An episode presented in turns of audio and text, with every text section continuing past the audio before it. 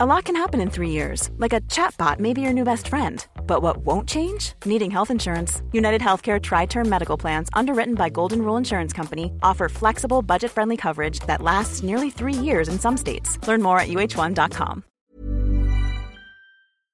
Bonjour, c'est Sophie de Chivray, la créatrice d'Au revoir podcast. En septembre, Au revoir podcast va fêter ses trois ans. Trois années pendant lesquelles j'ai travaillé d'arrache-pied pour lever le voile sur le deuil périnatal sous toutes ses formes et surtout pour faire entendre les voix de celles et ceux qui traversent cette épreuve. Après une longue pause, et oui, je travaillais sur un projet que vous découvrirez dans quelques semaines, je vais reprendre du service en septembre pour vous proposer de nombreux épisodes inédits. À ce propos, merci pour votre patience. Au revoir podcast, c'est aujourd'hui plus d'une cinquantaine d'épisodes qui abordent toutes les facettes ou presque, du deuil périnatal et ce sont des centaines d'heures de contenu gratuit. Aujourd'hui, j'ai donc besoin de votre aide. Sur la plateforme Tipeee, vous pouvez faire un don pour Au revoir podcast à partir d'un euro. Un petit coup de pouce qui m'aidera dans mon travail et me permettra de poursuivre cette aventure en proposant toujours plus de ressources sur ce deuil encore tabou. De ressources pour vous accompagner, de ressources pour sensibiliser. Rendez-vous sur la plateforme Tipeee t-i-p-e-e-e.com slash au revoir podcast pour en savoir plus. Je vous mets le lien direct dans la description de l'épisode. Je vous remercie par avance pour votre générosité. Et maintenant, je vous laisse écouter l'épisode. Au revoir est un podcast consacré au deuil périnatal. Le deuil périnatal, c'est le fait de perdre son bébé durant la grossesse, au moment de l'accouchement ou quelque temps après sa naissance. Par conséquent, les épisodes de ce podcast abordent des questions sensibles et douloureuses. Avec mes invités, nous parlerons notamment d'arrêt naturel de grossesse, d'interruption médicale de grossesse, de mort in utero ou de décès d'un enfant, quelques minutes, heures, jours ou semaines après sa naissance. Assurez-vous de pouvoir écouter les épisodes dans de bonnes conditions. Et surtout, n'oubliez pas, dans le mot deuil, il y a certes le D de décès, mais il y a aussi le E d'espoir ou le I qu'on retrouve dans le mot vie. Je vous souhaite une belle écoute.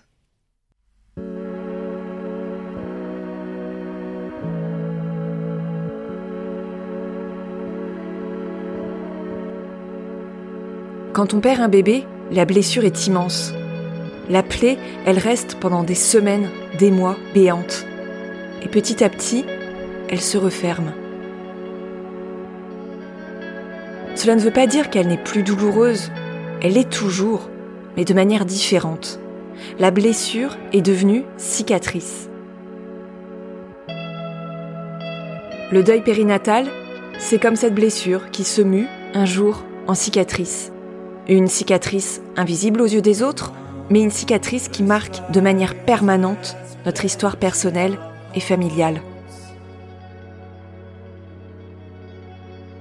Parfois, on a besoin justement que cette cicatrice invisible devienne visible. Et quoi de mieux qu'un tatouage pour rendre hommage à ce bébé, ce bébé qui est ancré avec un A dans notre mémoire et qui va ensuite être ancré avec un E sur notre peau? Un tatouage pour symboliser de manière permanente sur la surface de notre corps cette expérience hors norme, cette grossesse arrêtée, ce décès in cette mort de l'enfant à peine né, cette épreuve dont il a fallu se relever.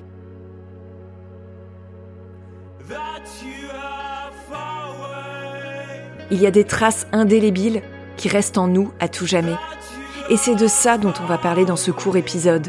Quelques minutes pour parler de tatouages, de dessins, de peau, de symboles d'amour, de force, d'encre et de mémoire.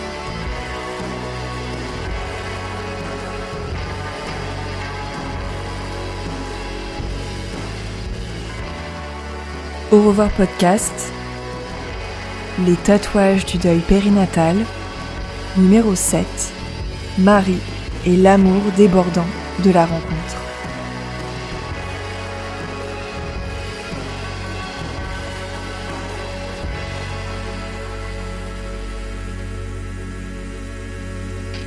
Aujourd'hui, c'est Marie qui va vous raconter l'histoire de son tatouage. Un tatouage immense qui recouvre son avant-bras un tatouage parsemé de fleurs et débordant d'amour pour sa petite Lénie, décédée quelques heures après sa naissance, il y a deux ans. Cette grossesse, Marie l'avait menée en solo grâce à la PMA.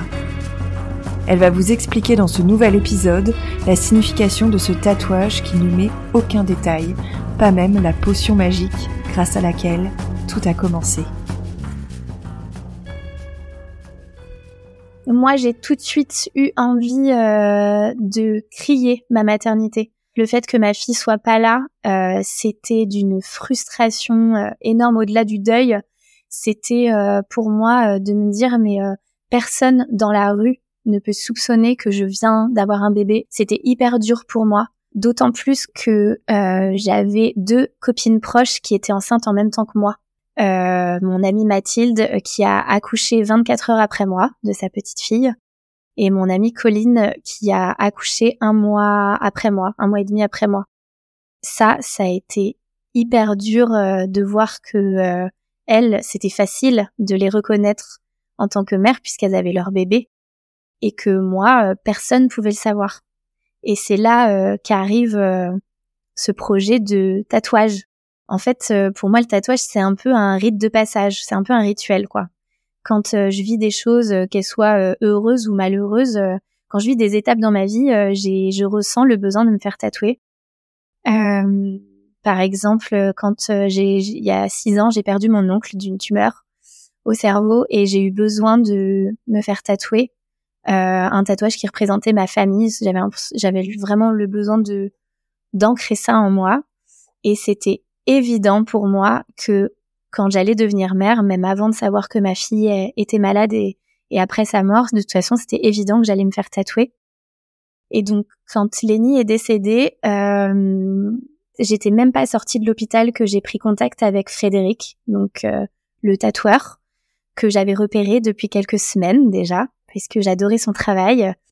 En fait, euh, c'est un tatoueur euh, particulier qui euh, prône un petit peu le tatouage qu'il appelle le tatouage thérapeutique. Donc, l'idée, c'est de venir avec ton histoire que tu lui racontes et lui, il est, il va l'illustrer. Et moi, j'adorais ce principe. au début, j'ai dû le, j'ai dû le connaître au début de ma grossesse et je me suis dit, mais c'est lui qui va raconter mon histoire, c'est sûr. Et en fait, quand j'ai accouché, bah, c'était encore plus évident.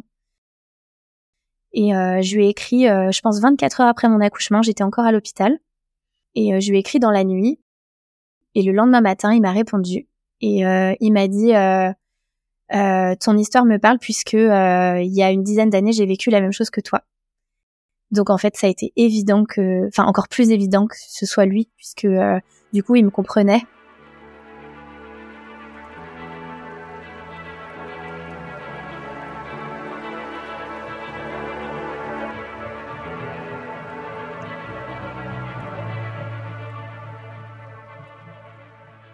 je savais que ça allait être un projet long puisque euh, il fallait qu'on prenne le temps de réfléchir et que euh, moi ça faisait 24 heures qu'il m'était arrivé ça donc j'avais aussi besoin de prendre un peu de recul.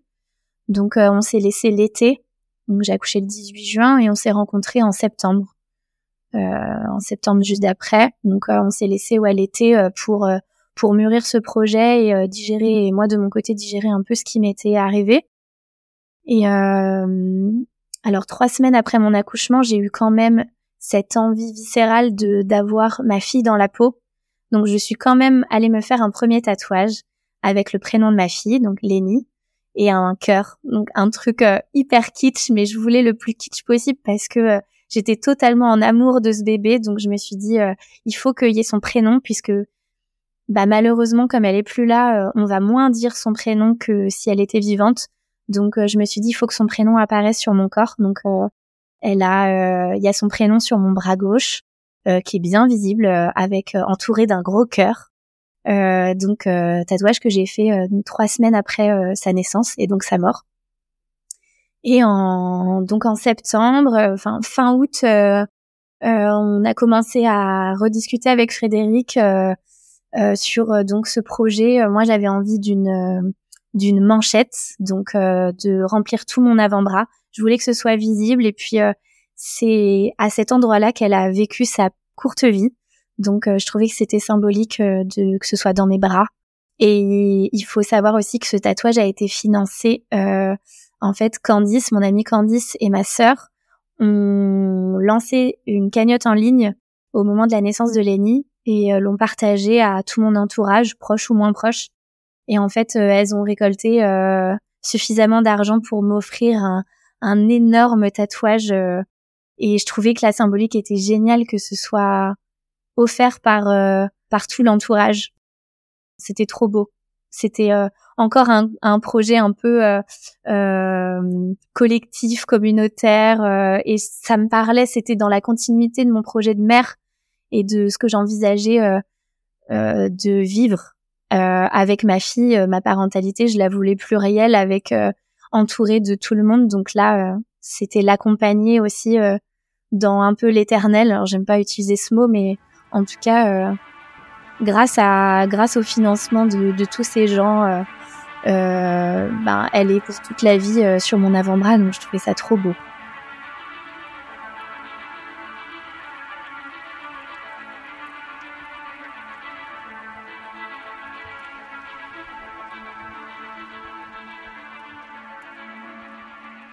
J'ai laissé un peu carte blanche au tatoueur. Euh, alors l'emplacement, euh, l'emplacement, il était, moi je voulais l'avant-bras parce que je voulais pouvoir le voir euh, tous les jours. Je voulais qu'il soit visible parce que euh, euh, parce que c'est quand on n'a plus d'enfants que enfin son enfant n'est plus physiquement là euh, j'avais vraiment l'envie le besoin que elle se voit physiquement quoi. Donc là c'était important. Et ce que je lui ai dit au tatoueur c'est je veux que le tatouage représente cette rencontre ce moment où elle est née ces cinq heures de vie en fait, je voulais pas que ça représente la mort. Je voulais pas que ça représente euh, la tristesse, tout ce qui était arrivé de lourd. Ça, euh, c'est indélébile dans mon cœur, mais j'ai pas forcément envie que ça se voit. Mais ce que je voulais euh, rendre visible aux yeux de tous, c'était vraiment cette rencontre, cette explosion de joie, de bonheur, cette intensité de devenir mère, de rencontrer ma fille, ce moment d'osmose avec mes proches qui a été incroyable, quoi. Donc j'ai essayé de de de rédiger euh, au plus près euh, cette ce moment de, de, rencontre pour que Frédéric puisse comprendre euh, vraiment ce qui s'était passé pendant dans cette salle d'accouchement pendant ces cinq heures de vie avec elle et je lui ai donné aussi bah, les éléments que je voulais faire apparaître donc ma famille donc mon père ma mère ma sœur et Candice mon amie je voulais qu'il y ait cette fiole je voulais qu'il y ait une fiole qui apparaisse quelque chose qui représente le don en fait euh, le don, le donneur, euh, euh, parce que sans lui, bah, ma fille n'existerait pas. Donc je voulais que voilà, ça représente aussi, ça fait partie de mon histoire, donc c'était important. je voulais que la maternité prenne beaucoup de place parce que parce que j'en rêvais depuis des années et que et que ça y est, ça arrivait. Donc voilà, je voulais que ça, ça prenne beaucoup de place on se rend pas compte sur les photos, mais il est, euh, il est énorme et il est très euh, intense au niveau du, du noir. Mm, et j'avais envie qu'il soit, qu'il se voit euh, vraiment beaucoup, quoi. On a beaucoup échangé tous les deux et il m'a dit, bah c'est un peu ton, ta fille, ta la maternité, c'est un peu ta, ton monde, ta galaxie, ton univers, et c'est pour ça que forcément la lune qui représente la maternité, c'était évident que ça apparaisse dans le tatouage et puis après que cette lune, elle explose en fleurs, en cœurs. Euh, il y a 38 cœurs sur mon sur mon bras et j'adore les cœurs. et ça représente vraiment toute cette explosion que j'ai vécue, ce bah ce, ce bliss de oh là, c'est trop incroyable de rencontrer son bébé et de devenir maman. C'est vraiment une vague d'amour quoi. Donc euh, je voulais vraiment que ça se voit dans le tatouage. Donc il m'a fait une première proposition qui me parlait pas plus que ça et euh, où vraiment là j'ai appuyé euh, sur le fait que oui, ma fille c'était mon, mon univers et, et c'est là qu'il m'a proposé ce, ce, cette lune qui exploserait d'amour. Ma fille en plein centre du coup, avec euh, ses petites joues roses et, euh, et entourée d'un linge que, que ma sœur lui a offert, que sa tata lui a offert. Donc euh, ça c'était symbolique aussi. Je voulais bien évidemment que la fiole de le, le, la potion magique comme j'aime l'appeler apparaisse euh, dans un coin, donc euh, près de mon poignet. Et puis euh, du coup, avec avec mes parents, ma sœur et Candice, on apparaît tous les cinq avec des cœurs dans les bras pour l'amener vers l'ennemi, vers ma fille. En fait, je me suis fait tatouer sur deux jours. C'est le premier jour, donc on a passé la matinée à à vraiment poser poser les, les éléments du tatouage. Donc ça, ça a été assez long. Et après tout l'après-midi, je me suis fait tatouer tout ce qu'on appelle le, le, traçage en fait. Et je suis revenue le lendemain et tout l'après-midi, on a on a vraiment tatoué tous les détails. Donc je pense que ça a duré en tout une dizaine, une bonne dizaine d'heures de tatouage. Donc bah, j'ai bien souffert. Ouais. Mais c'était à la, le rendu était à la hauteur, à la hauteur de la souffrance.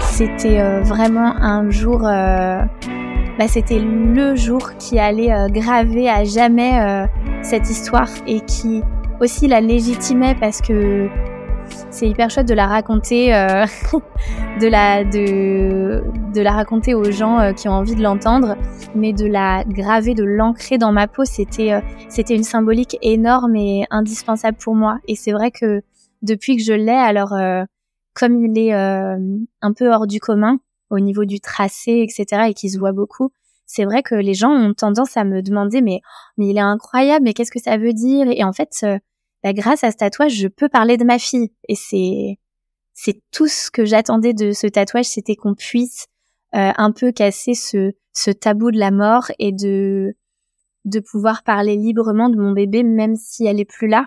Et eh ben, elle est quand même là. Et puis elle sera là euh, jusqu'à ce que moi je meure un jour en tout cas, mais euh, ce tatouage sera là jusqu'au bout de ma vie. Donc, jusqu'au bout de ma vie, on pourra me poser des questions sur ce tatouage et donc je pourrai parler de ma fille. Donc, elle vivra toujours avec moi. Donc, c'est pour ça que c'est euh, autant symbolique. Je crois que j'ai versé ma petite larme. Euh, bah, c'était l'aboutissement de, de quelque chose, quoi. Ça pouvait plus, elle pouvait plus m'échapper en fait. la vie de ma fille, elle était gravée, donc là, personne ne pourra me l'enlever. Là, c'est impossible. Donc euh, c'était un soulagement de l'avoir euh, sur moi. Et depuis, euh, depuis, ça fait partie de moi. Comme je pense que des parents d'enfants vivants, quand ils voient leur enfant tous les jours, ben ils vont pas se dire tous les jours, oh là là, qu'est-ce que mon enfant est exceptionnel ou qu'est-ce que qu'est-ce que je l'aime? Et ben pour moi le tatouage, c'est vraiment ce tatouage là, c'est vraiment comme comme si je voyais ma fille. Bah je le, je le vois tous les jours. Donc des fois comme il fait partie de mon champ de vision, c'est, c'est, il fait partie de mon quotidien. Et puis il y a des fois où j'aime beaucoup regarder les détails et et, je le je le regarde avec beaucoup de douceur. De c'est très doux en fait. C'est un souvenir très doux euh, vu que ça représente euh, ce moment exceptionnel de la rencontre. Ben c'est ça reste quelque chose de très doux et c'est comme un comme un médicament. C'est euh, c'est très très agréable de l'avoir près de moi tout le temps.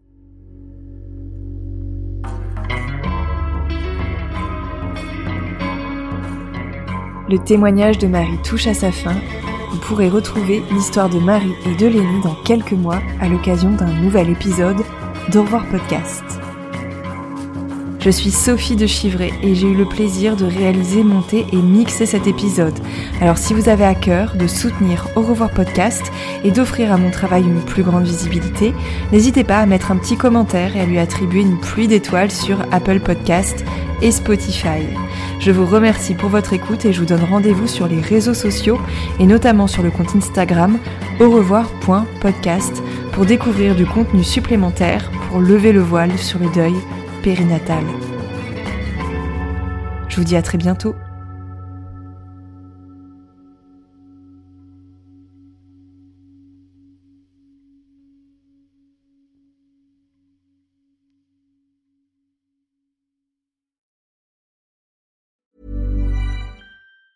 Planning for your next trip? Elevate your travel style with Quince. Quince has all the jet setting essentials you'll want for your next getaway, like European linen, premium luggage options, buttery soft Italian leather bags, and so much more. And is all priced at 50 to 80% less than similar brands. Plus, Quince only works with factories that use safe and ethical manufacturing practices. Pack your bags with high-quality essentials you'll be wearing for vacations to come with Quince. Go to quince.com slash pack for free shipping and 365-day returns.